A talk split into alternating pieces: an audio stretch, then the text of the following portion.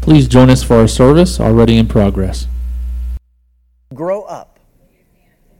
That's right. Yeah, you, you had it, Aila. That's right. Peter Pan. That is J.M. Barrie's Peter Pan. All right, here's a very short one. Uh, this, this is a famous one, but this is short. Call me Ishmael. That is Moby Dick. That is Herman Melville's Moby Dick, is where that comes from. Call me Ishmael is the first sentence of that book where he's hunting the whale. All right, here's one. This takes me back to my childhood. Where's Papa going with that axe? said Fern to her mother, as they were sitting the table for breakfast. Charlotte's Web is right. Good job, Gabby. You got it. That is E.B. White's famous little book, Charlotte's Web. Remember where Wilbur the pig is saved because the uh, spider makes uh, notes in her web. All right, last one. This one I would not get. So if you don't know this one, uh, you, you, you definitely have to know your books for this one.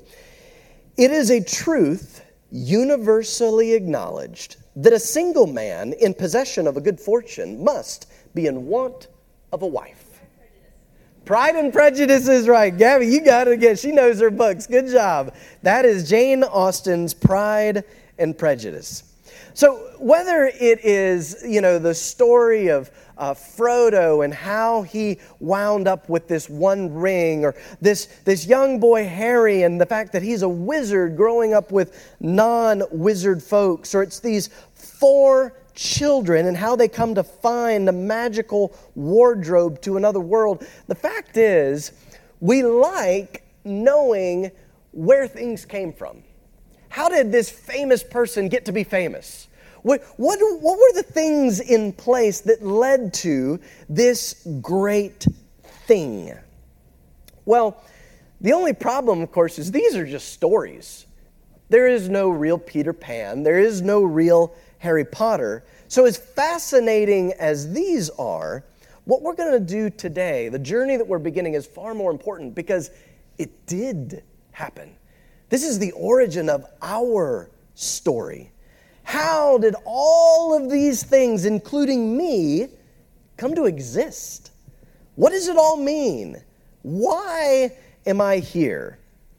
These are the questions that drive us into the Bible back to the beginning. So, uh, if you have your word, your, your copy of God's word, I invite you to stand with me in honor of God's word as we read from Genesis chapter 1, verses 1 and 2.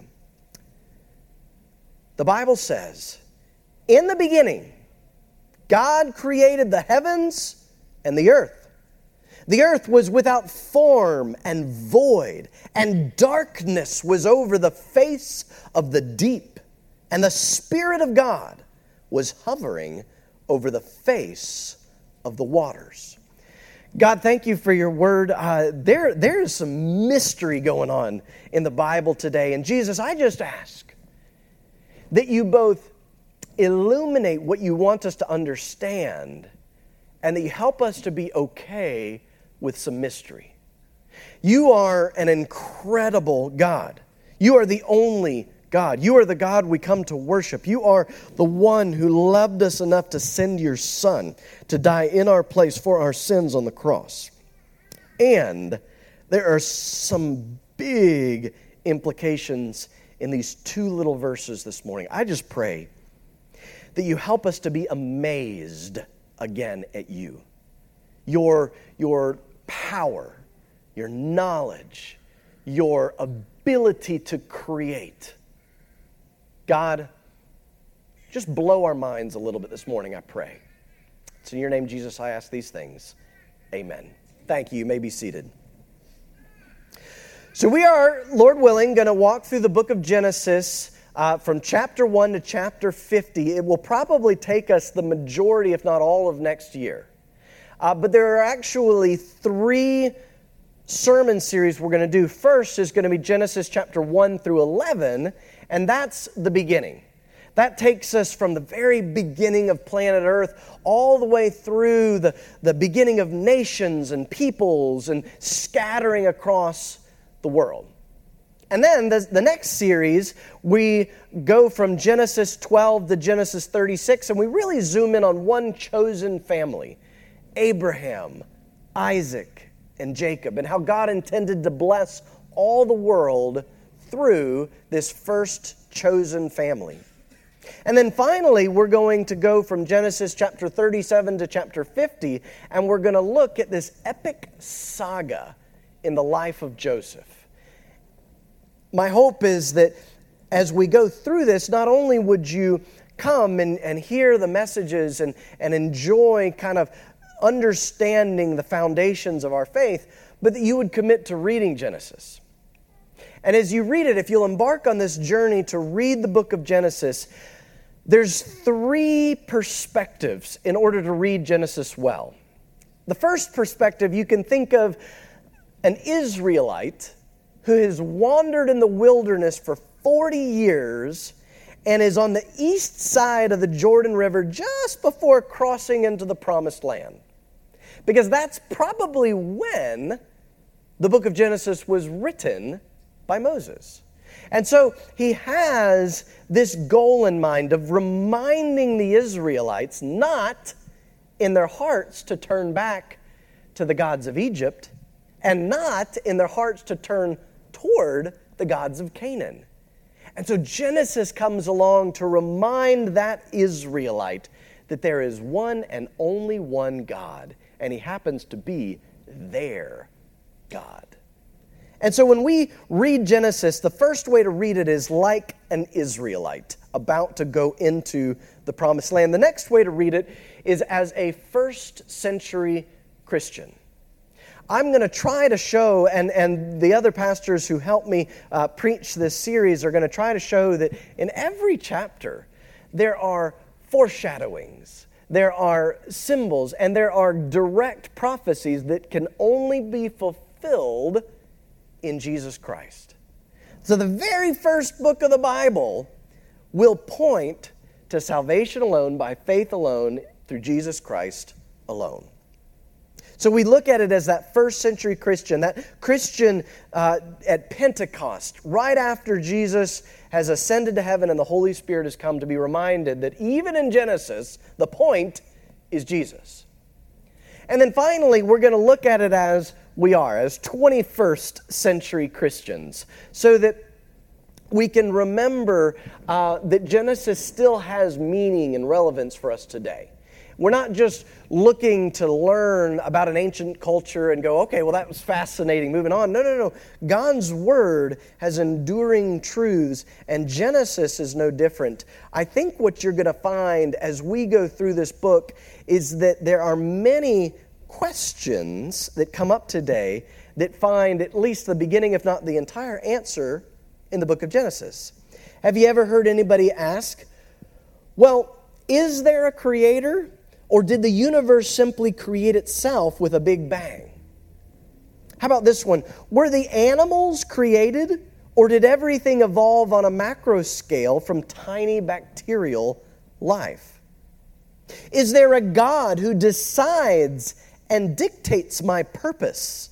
Or am I free to discover and choose whatever purpose feels best? Is morality grounded in the existence of an all powerful judge? Or is a morality adrift on the changing whims of societal norms? Is gender male and female, set by the maker of humanity? Or is gender a social construct open to change? Is marriage fixed by the one who made them male and female? Or is marriage open to debate according to what seems best? Can the fantastic world of Genesis and Eden and floods and Noah and the ark, can, can it be reconciled with modern scientific discoveries? And that brings me to another introductory topic that we've got to talk about. That is, what's the relation of the book of Genesis and science? Now, many of you know that outside the church, I work as a civil engineer. And so, in a way, I, I am kind of like a, a scientist. And I don't believe that it does us any good to leave our brains in our cars when we come to church.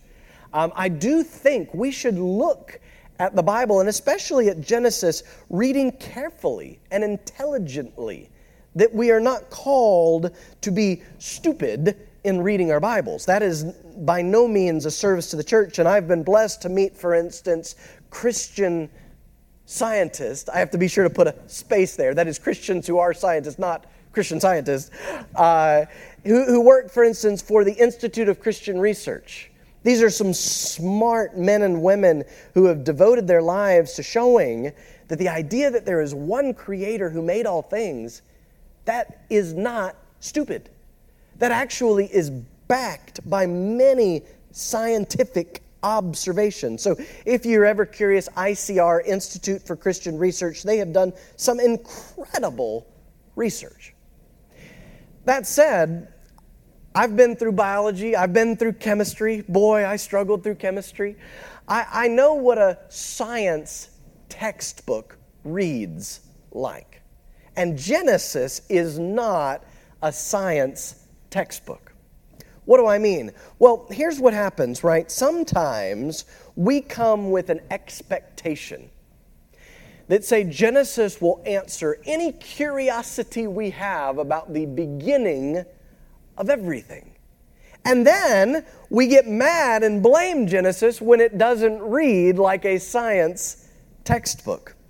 But listen to how God questioned Job. God said this Where were you, Job, when I laid the foundation of the earth? Tell me if you have understanding. Who determined its measurements? Surely you know. I think God's being sarcastic here. Or who stretched the line upon it? On what were its bases sunk? Or who laid its cornerstone when the morning stars sang together and all the sons of God shouted for joy? We're told in the book of Genesis that God did these things, but we're not told exactly how. What is the molecular composition of every square inch of the core of planet Earth? Questions not answered in Genesis. Exactly how and when did God organize the elements of nitrogen and oxygen into their perfect composition so that the alveoli in our lungs could absorb what we need from the atmosphere? It's not answered in Genesis. In, in other words, there are going to be many scientific questions that we could ask that Genesis does not directly answer. But here's what it gives us it gives us the foundational truths we need to believe that there is one God who made all things. So study science, be fascinated, but don't read Genesis as a scientific textbook. And then don't blame Genesis when it doesn't read like a science textbook. You see, the book of Job reminds us that there's many questions that we don't know the answer to a good scientist will tell you the more they study, the more they learn how little they know, the more comfortable they have to be with mystery. Any doctor, any scientist will tell you they are far from knowing it all. So now I think we're ready to begin. We're ready to begin the first book of the Bible, the first verses of the first book of the Bible. And this morning, our goals are pretty simple. We want to look at these two verses and what they mean, and then we want to talk about what do these two verses imply for us today as Christians. Well, go back with me to this first verse and, and look at the first four words in English. In the beginning, God. The Bible is very intentional it is going to contain all that we need for life and doctrine. But notice how the Bible doesn't start. It doesn't say, in the beginning, when people first began to live. It doesn't say, when the first two people began. No, no, no. In the beginning, God. In other words, even though this is the origins of humanity, the subject of the first verse has nothing to do with humans. The subject of the first verse is God. God is unapologetically the chief subject of this book, not me. This is a complete flip flop of the way that naturally we look and think and live. Because naturally we all look and think and live as if the universe revolved around numero uno. And yet, this myopic attempt fails to get past the first verse of the Bible. God is primary. Me is derivative. Me is of lesser importance. God is of greatest importance. I am not the hero of this story. God is the hero of this story. Do you know that there's a lot of joy to be had in relinquishing the false idea that I am the center of my story? God is central to the great story and the only story that matters. This means He's not part of my life. By His mercy, I am part of His world. This is a foundational shift that begins to set Christians apart from every other human being on planet Earth. You live on God's world and are part of His story. Now, look at the next word. It says, In the beginning, God created. If you have a, a pen or you're a note taker, underline the word created. The Hebrew word behind created is the word bara. You could summarize it B A R A, bara. It's also used in Genesis chapter 1, verse 21. It says there, So God bara, God created the great sea creatures and every living creature that moves. It comes up three times in Genesis 1 27. God bara man in his own image. In the image of God, he bara him. Male and female, he bara them. What does this word, word mean? It does mean created, but as Pastor Jeff pointed out to the kids, it's unique. Because in the Bible, the only subject of bara is always God. You're never going to find, and then Adam bara, and then Eve bara. Uh, human beings can make, they can form, they can do, they can be creative. But the only one who creates in the Bible is God because he creates it all from nothing. The Latin is ex nihilo, E X N I H I L O. That means he created everything from nothing. And this is supported by the New Testament. The author of Hebrews says if you're going to have faith, this is what you must understand from the foundation. By faith, we understand that the universe was created by the Word of God, so that what is seen was not made out of things that are visible. God didn't start with a gigantic universe box baking kit, He started with nothing. And then he created the stuff from which he made everything.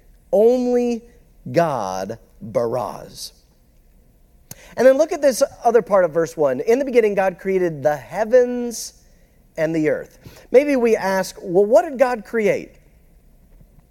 I can remember, you know, hearing this verse as a kid and kind of thinking, well, the heavens, that sounds like the clouds, and the earth, that sounds like the dirt. So God made the clouds and the dirt. Well, yes, He did, but He did a little bit more than the clouds and the dirt. This is a Hebrew way of saying, look up. God made everything up there. Look down. God made everything down there. And everything your eyes cross in between.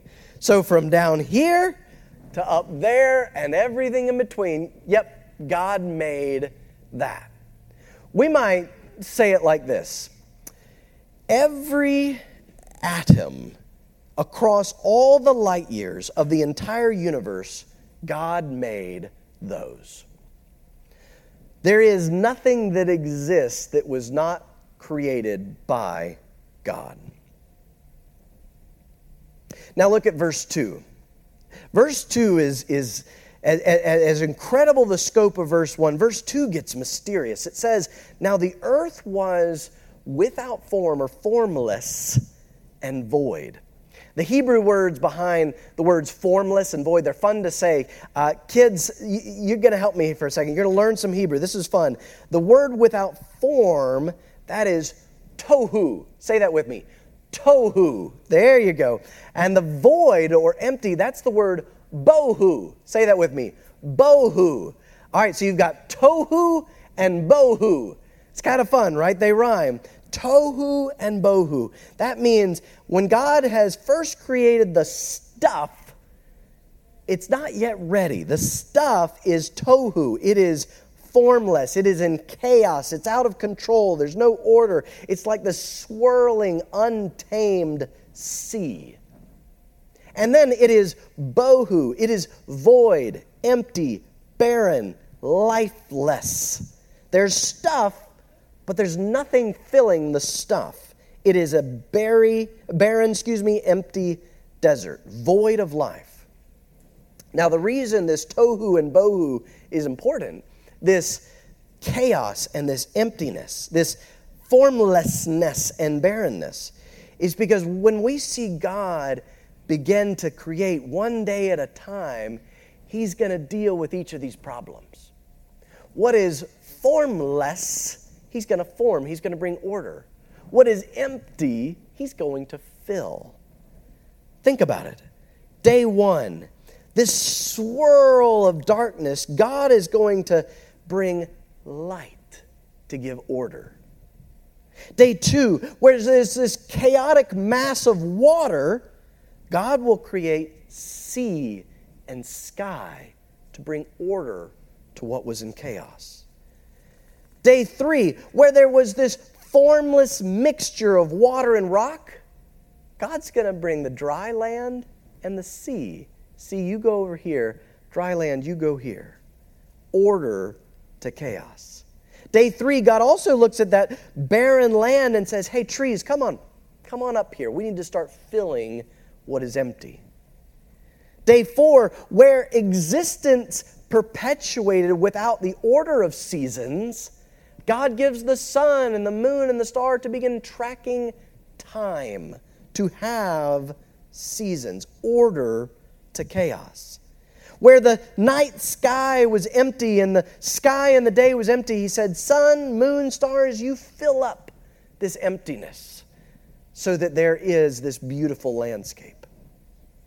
Day five, God looked at the sky and the sea and said, You know, you also need to teem with life sea creatures from the great blue whale down to the little tiny plankton and birds from you know the, the great herons all the way down to the hummingbird. You all fill up the, the sea and the sky.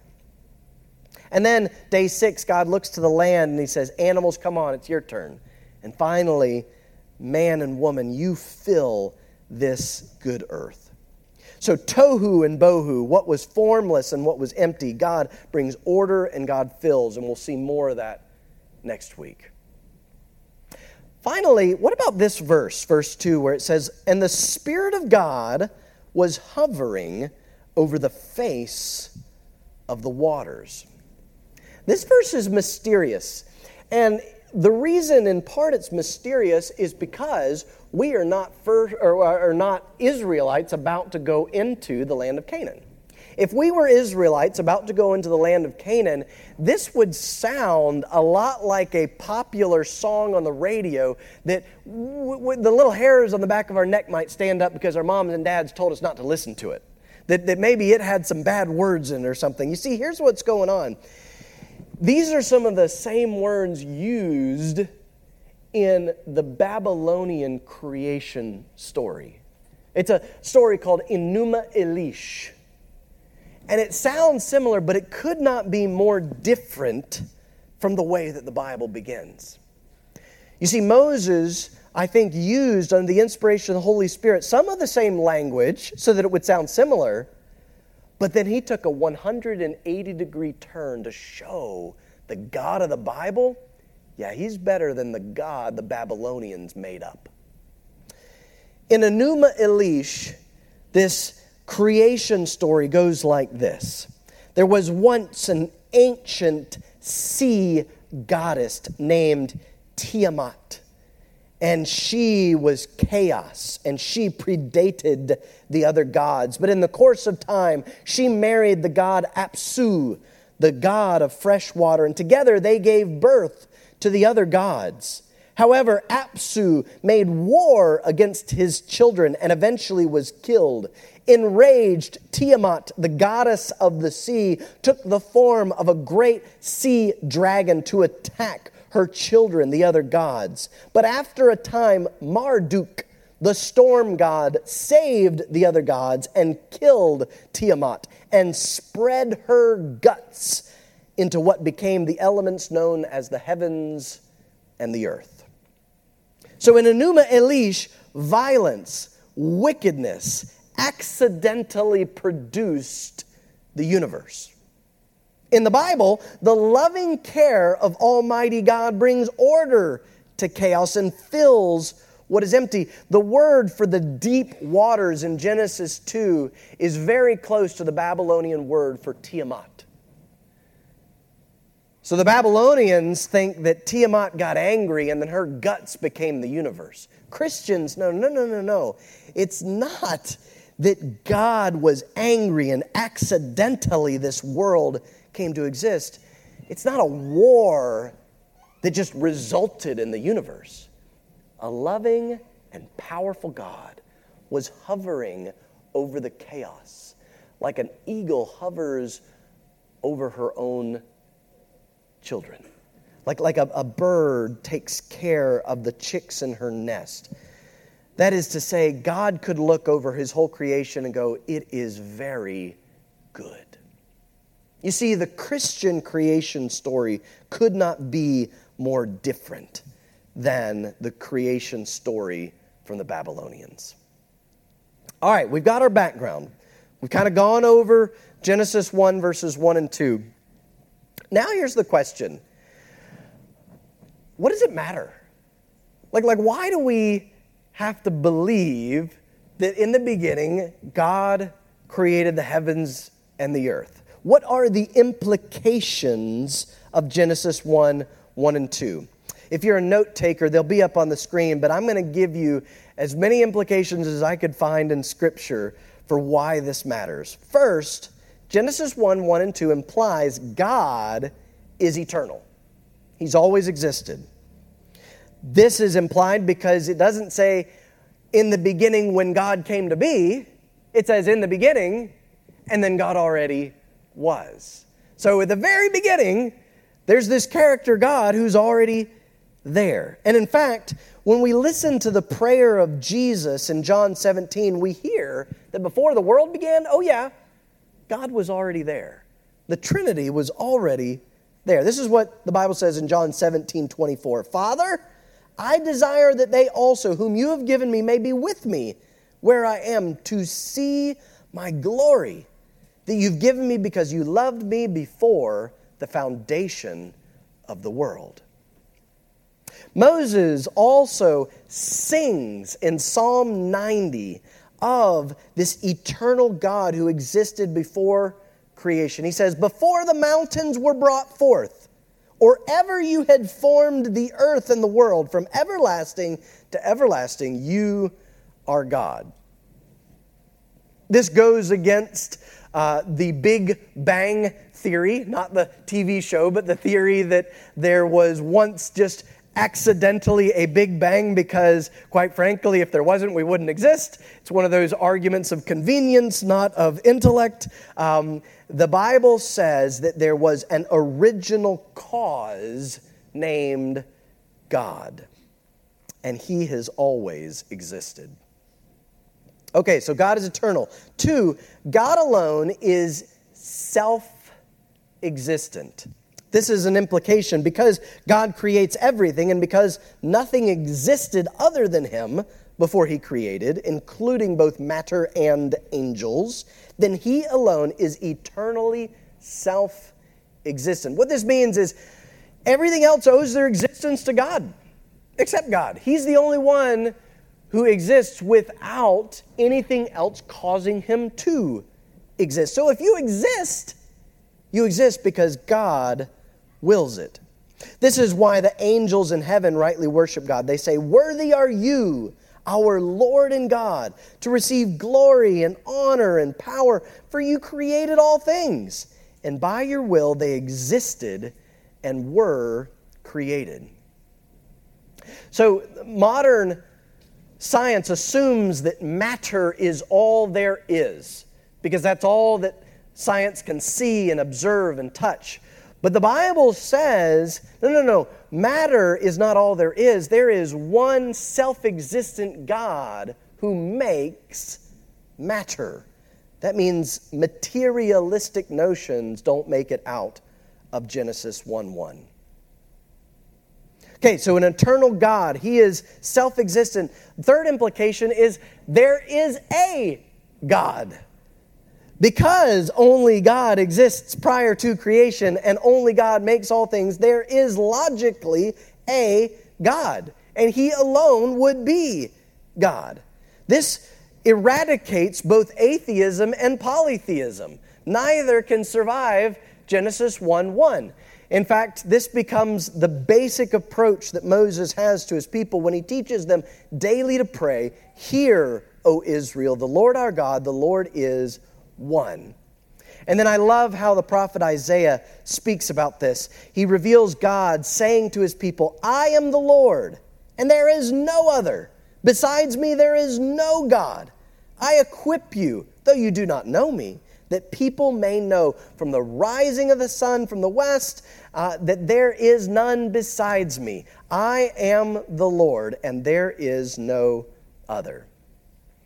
So, atheism the idea that there is no God, and polytheism, the idea that there are many gods, both are shown to be false by Genesis chapter 1, verse 1. Okay, uh, next implication is God is in control. God is in control. Because God made all things, if all things continue, it is due to His continuing care. Now, I don't know about you, but I'm pretty sure that I exist. And if I exist, then God is in control. This is poetically how the psalmist sings of God's ongoing sovereign control. He says, The mighty one, God the Lord, speaks and summons the earth from the rising of the sun to its setting. The fact that we have things like gravity and atmosphere, and that the earth spins at the right tilt on its axis and rotates in the correct course around the planet, or around the sun, rather, and that the distance is such that we're not too hot and not too cold. All of this is because God keeps doing a good job, according to the psalmist in Psalm 50, verse 1. So, this would eradicate, for instance, the worldview of deism. Deism says that, sure, there is a God, but he just kind of got things started and backed off and left creation to its own devices. The Bible instead presents this God who's not only before all things, but meticulously maintains all things. Paul, for instance, will praise Jesus both for his role in making things and in holding them together. This is what he says in Colossians 1:17 of Jesus, he is before all things, and in him all things hold together. You remember the makeup of an atom, how in the nucleus or the very center, right, there is both protons and neutrons, the positive and neutrally charged particles, and then spinning around it is what? It's the electrons that are spinning around, the tiniest little things that we know in, that make up all of matter. And according to the Bible, my atoms are prevented from spinning out of existence because Jesus continues to do his job. It is the intentional, ongoing, powerful work of Almighty God that allows me to exist. Think about that the next time you take a breath. Thank you, God, for doing your work. All right, not only is He in control, but this means we should never conclude that God gets tired. I don't know about you, but I, uh, those of you, we had some wonderful volunteers come, and thank you all so much. Those of you who came and served at the elementary school on Thursday night, we had some more come and serve. Thank you yesterday at our food pantry. It was wonderful. All total, there were 33 volunteers between the two days. That's awesome. I was tired yesterday. Um, and, and I mean, it's not even that I had done a lot, but uh, we had a wedding last night that we went to, and Meg and I were just wiped out after all was said and done. God doesn't get tired. You think about it, this is October 30th, 2022. I have been breathing now almost 38 years. This planet has been existing for some time. The consistency that we could call it the law of gravity proves God doesn't get tired. Isaiah again says, Have you not known? Have you not heard? The Lord is the everlasting God, the creator of the ends of the earth. He does not faint or grow weary. You can trust that when God sets about to do something, He's never going to run out of power. Another implication because God made all things, He owns all things. He made it, He owns it. This is the inevitable conclusion drawn, for instance, in Psalm 24, where it says there, The earth is the Lord's, and the fullness thereof, the world, and those who dwell therein. For he has founded it upon the seas and established it upon the rivers. If God created it, God owns it. A lot like an inventor. You know, um, too many things I feel like if you find a little tag, say what? Uh, made in China well, ultimately, everything would say made by God. Ultimately, everything belongs to the God who made it, including me. And that's the next implication. Uh, because God owns all things, I do not own my stuff. My stuff belongs to God because all stuff belongs to God. This is what God Himself declares, Every beast of the forest is mine. The cattle on a thousand hills. I know all the birds of the hills, and all that moves in the field is mine. That's Psalm 50, verses 10 and 11. So the only one who can declare mine is God. Too often we orchestrate our whole lives around what is mine and what should be mine and what is not yet mine. And the Bible says, you know what? Nothing is mine. Only God can say, mine. Materialism, then, like atheism, like polytheism, like deism, dies at the first verse of the Bible. Now, because God owns all things, he has the right, like that inventor, to tell those things what their purpose is. This implies that it is not my job to come up with my own purpose. And in fact, Paul envisions this funny idea of something like a pot going to the potter and saying, Why did you make me like this? And he says it's ludicrous. The maker is the one who determines what the thing is made for. So he says, Will what is molded say to its molder, Why have you made me like this? Has the potter no right over the clay?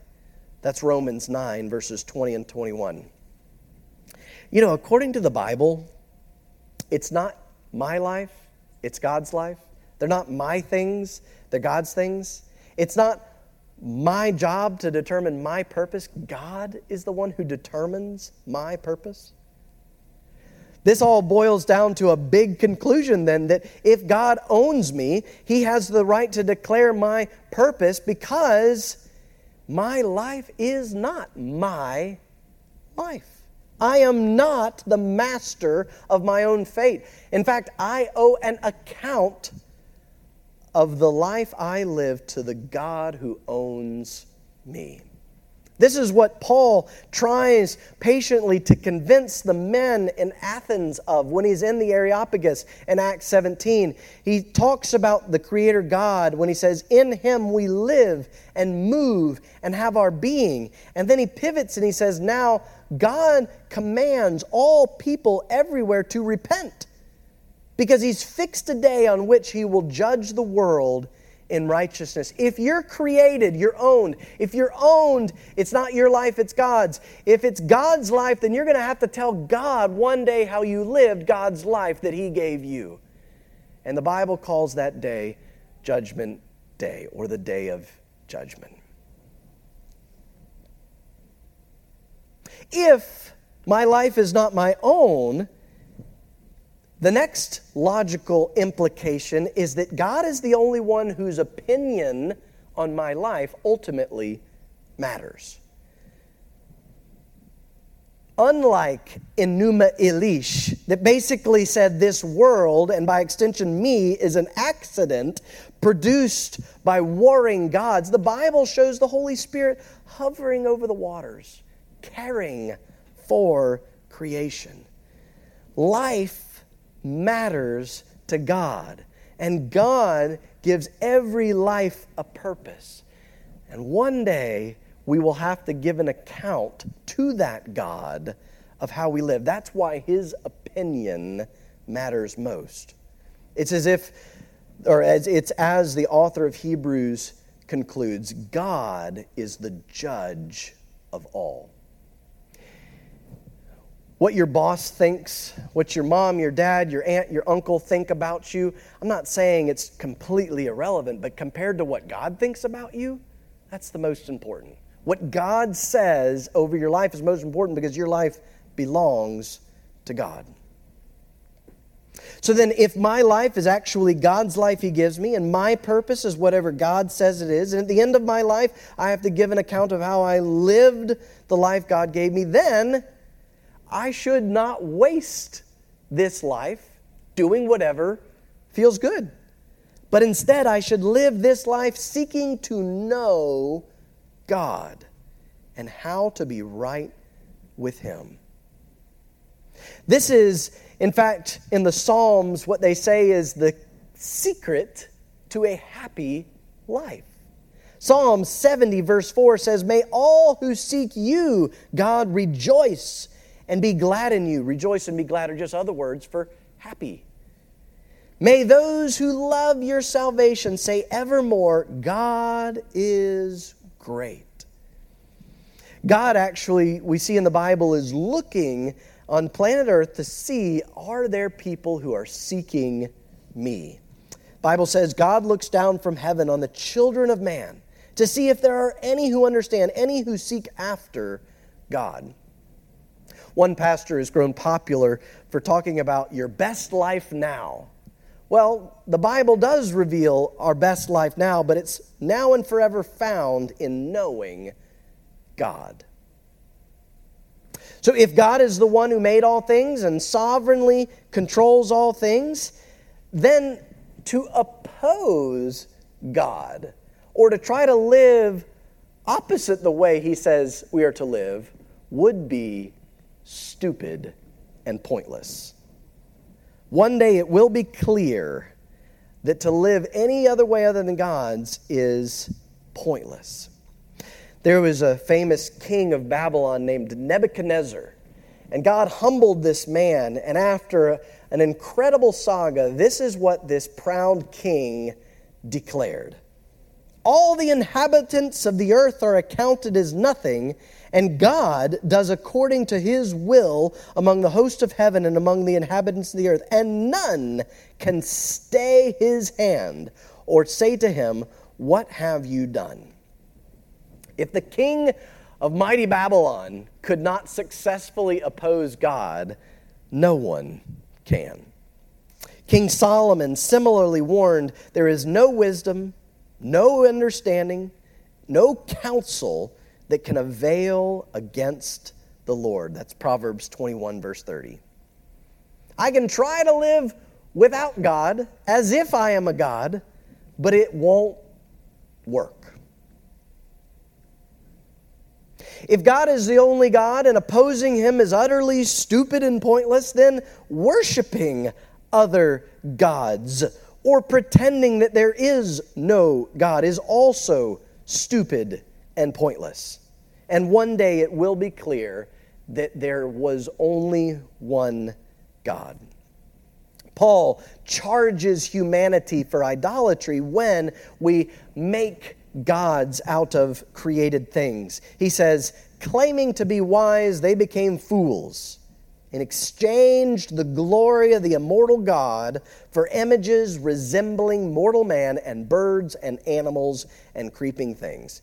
He said, You want to know when humanity got stupid? It's when we worshiped things that are made instead of Almighty God.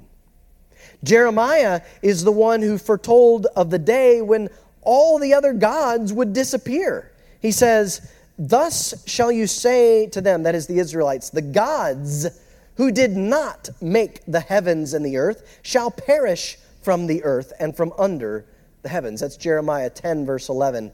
And then he builds to this climax. He says, Can man make for himself gods? Such are not gods. Jeremiah 16, verse 20. So we put it all together then, and the wisest and best conclusion from Genesis 1 1 is that I should seek God and turn to God alone, that I should try to be right with this God. This is what Isaiah says based on creation. He says, There is no other God besides me, a righteous God and a Savior. There is none besides me. Turn to me and be saved, all the earth. For I am God, and there is no other. That's Isaiah 45, verses 21 and 22. The inevitable conclusion of In the Beginning God is I need God. And the Bible tells us where to find him. The Bible says that this one God came to us. He was born. He lived a perfect life. He died on the cross in our place for our sins. He rose from the grave. He ascended in heaven, and one day he's coming back. This is how Paul described Jesus, the one we should trust. It says, for by Jesus all things were created in heaven and on earth, visible and invisible, whether thrones or dominions or rulers or authorities. All things were created through him and for him. And through Jesus to reconcile to himself all things, whether on earth or in heaven, making peace by the blood of the cross. I wanted you to see today how many different things in the Bible hang on in the beginning God. And we just looked at the beginning, God created the heavens and the earth. But the logical implications have led us to the wisest thing any human being can do is to give their life to Jesus Christ, to worship Him, to ask Him to forgive you on the basis of Him dying in your place on the cross, to follow Jesus. We're going to close this service, and I'm going to pray for you, and I'm going to tell you how to respond. But some of you may go, you know, I'm, here and I'm in church, and I, I mean, you said a lot of things, but but how? Like, what, what exactly do you do to be right with Jesus? Well, here's the beauty of it. It's not like you have to um, be good enough like if you just clean up your act enough and you just do enough good deeds, then finally God will look at you and say, okay, now you're good enough. Now I'll give you my son Jesus. No, no, no, no, no. That's not how it works. Jesus is given to us as a gift. In fact, the Bible says that God demonstrates his own love for us and that while we were still sinners, Christ died for us. You know what that means? When we were nothing but rebelling against God, that's when He loved us enough to give us the gift of His Son. So if you're a breathing human being, God loves you. And you can be right if you receive the gift. Receiving the gift is just a matter of, in prayer, asking God to forgive your sins and placing your faith in Jesus. God, forgive me of my sins, and Jesus, I trust you alone to be my Lord and Savior. That's not a magical formula, but if you believe it and you ask for it, the Bible says that everyone who calls on the name of the Lord will be saved. And so, in just a minute, if you've never done that and you want to be right with God, you're going to have that opportunity. Christians, what do you do with it today? What, what, what's the takeaway for the, the Christian? Well, my hope is that you've had a little nudge this morning to read Genesis again. It's 50 chapters. We're going to be in it for about a year. Take time and read Genesis. Get to know the Almighty God again from the very beginning. Read it as an Israelite about to go in to the promised land. Read it as a, a Christian who, who's just witnessed Jesus rise from the dead and ascend into heaven. And read it as you are today, a follower of Jesus Christ living in 2022. From this reading, worship God. I mean, I mean, catch this again this morning. We exist because of God to worship God. I breathe His air, I drink His water, I use and live the life that He gave me. And third, let Genesis underpin your faith. You're not a, a, a, a, dumb person for believing that there is one God who made all things. You are wise. And your faith is built on wonderful reasons. As I close in prayer, Christian, you pray and give this time to the Lord. And, and if you're not a Christian, listen up as I pray. Father God, I thank you for your word. I thank you that these first two verses of the Bible can rock us so hard. I mean, it's, it's incredible how much is wrapped up on in the beginning, God created the heavens and the earth. God, I, I, first thank you as I just get to marvel at you, the, the power it took, as we'll see next week, to just say, Let there be light, and there was light. The power to keep everything going as you deem best. God, I love that you are the only God. There's no war in heaven as if somebody could successfully overthrow you. There's no power that can actually challenge you. God, help me to submit my life to you and to therein find happiness. I pray for the person who's here this morning who has never come to a point of giving their life to Jesus Christ in faith, never come to a point of asking for forgiveness. God, would you touch them right now? Hey, if you if that's you, you're here this morning, you've never trusted Jesus, I invite you to pray to God in your own words something like this. God, I've not lived my life the way the Bible tells me to, and I'm sorry. Jesus, would you please forgive me of my sins? You put it in your own words and you pray that to God. And then you pray, God, I believe that Jesus died on the cross in my place for my sins, and I want him to save me. You pray that prayer in your own words to God. And then you pray, God, I commit to follow Jesus as the Lord of my life.